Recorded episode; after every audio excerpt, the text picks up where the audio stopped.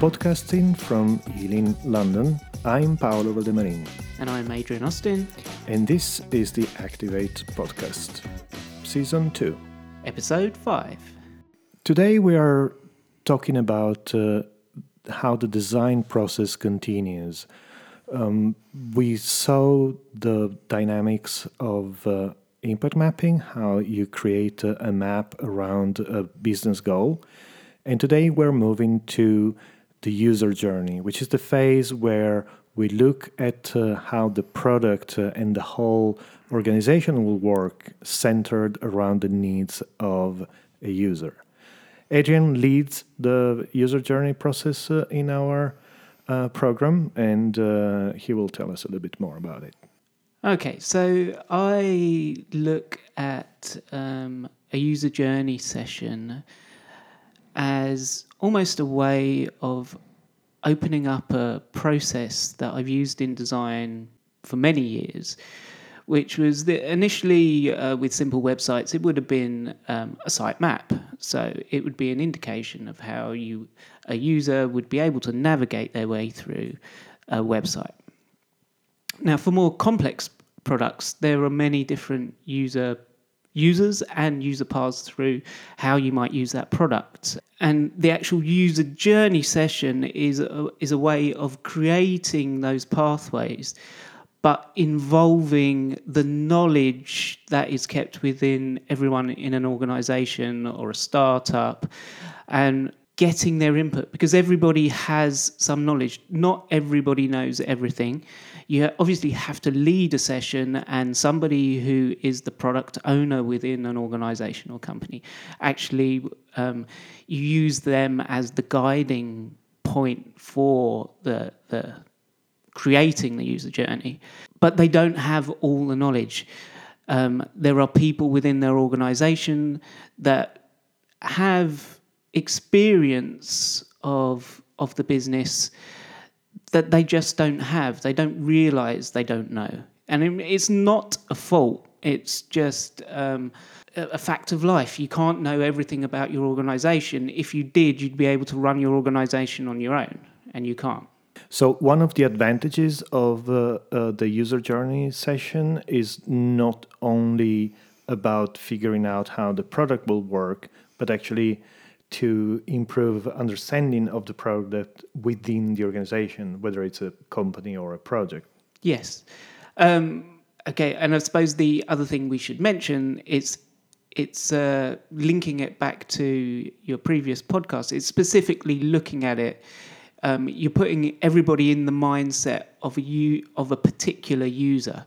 I mean, you might run several different uh, user journey sessions for different types of user that use your product, especially if you're looking at a marketplace that's got two sides. There's two distinct users that want to get two distinct bits of value from your product. Looking at it from the user's perspective is is particularly important because initially we use impact mapping. Impact mapping, as discussed in the previous podcast, is um, looking at it from the goals of the organization. I do like impact mapping, but I always felt that in isolation, it won't give you everything you need as an organization or as a business because you'll still be making assumptions about what is needed because you're, you're, you're trying to reach a goal and you say, How can I do it? Okay, I've got these users, they could do this, they could do that, or they could also do this. But there's no, you're you're making an assumption that these users actually want to do that. That it's going to either help their workflow, it's going to help them achieve something. Um, with user journey mapping, you're now trying to see a crossover and say, oh, actually, these users do want to achieve this. Actually, they probably don't want to do that. So you may actually find yourself crossing some things off the list that you achieved during the impact mapping, adding new things and then finding a sweet spot where actually you say, we want to achieve this as an organization, but now I know that actually users want to actually achieve something. So this is the core of a user-centered design process where you start putting the user in the center of the process and you create uh, the product around their needs. obviously, the user journey session on its own, you're, I mean, maybe you'll involve uh, some users in the creation of the user journey, but actually, most of it will be done using people within your organization. So they're on the other side of the business.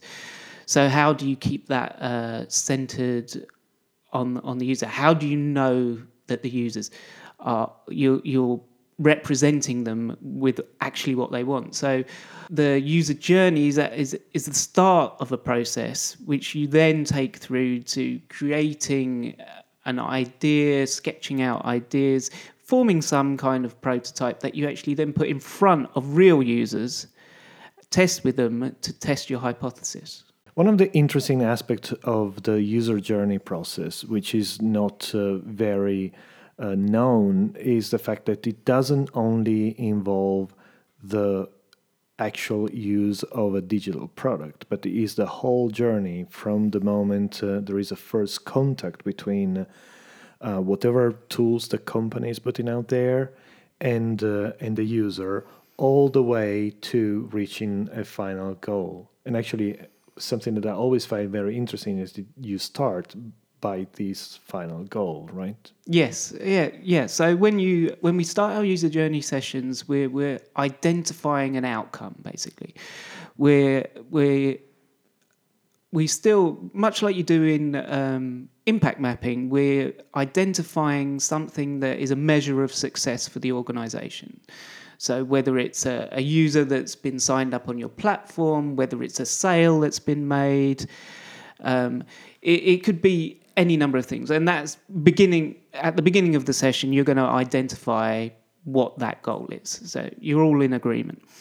Then you set that at the end of your journey and then you map out the pathway to that end goal. It creates an easy way of of of mapping the journey because if you don't know where you're going, how do you know? How do you plan to get there? So that's really the reason why you do it. What are, in your opinion, the most common mistakes that people make when going through this process? I mean, you know, pitfall that you should try to avoid if you're doing it on your own. I guess not involving enough people can be a common mistake. Not involve getting people involved and extracting their knowledge. I mean, one of the um, parts of creating the user journey. So you you'll basically map out uh, an initial journey first, and then um, part of this is then when you we do something called ask the experts which is when you bring in the other people from your organization to basically you take them through the basic journey you've created. And uh, you ask them to highlight uh, sticking points, issues, have we missed anything? And if you don't do that, then you're you, know you're you're basing it on one person's idea of the business again, and I think that is that's a mistake you might be actually living in a bubble yeah. where you'll have some assumptions which are not really true. Exactly. Another common mistake I think is is not going in with an open mind. You have to be I mean, and I think this applies to all design. You have to be accepting of thinking about a problem in a different way. Uh, that that could be other solutions. Otherwise, you you you might just end up mapping out a journey that was all was already what you were thinking about. I mean, and and in essence, you've probably then just wasted your time because you you haven't discovered anything, you haven't changed anything, you're not going to test anything new. So it, you, it's really important to have an open mind and be able to look at something from a completely different point of view and and then be able to test it. So you, so you can work things out, um, test them if they work, you go with it. If you don't, you've learned something anyway. You've learned that something doesn't work. If you just keep testing the same hypothesis over and over again, hoping to get different results, it's it's not a good thing.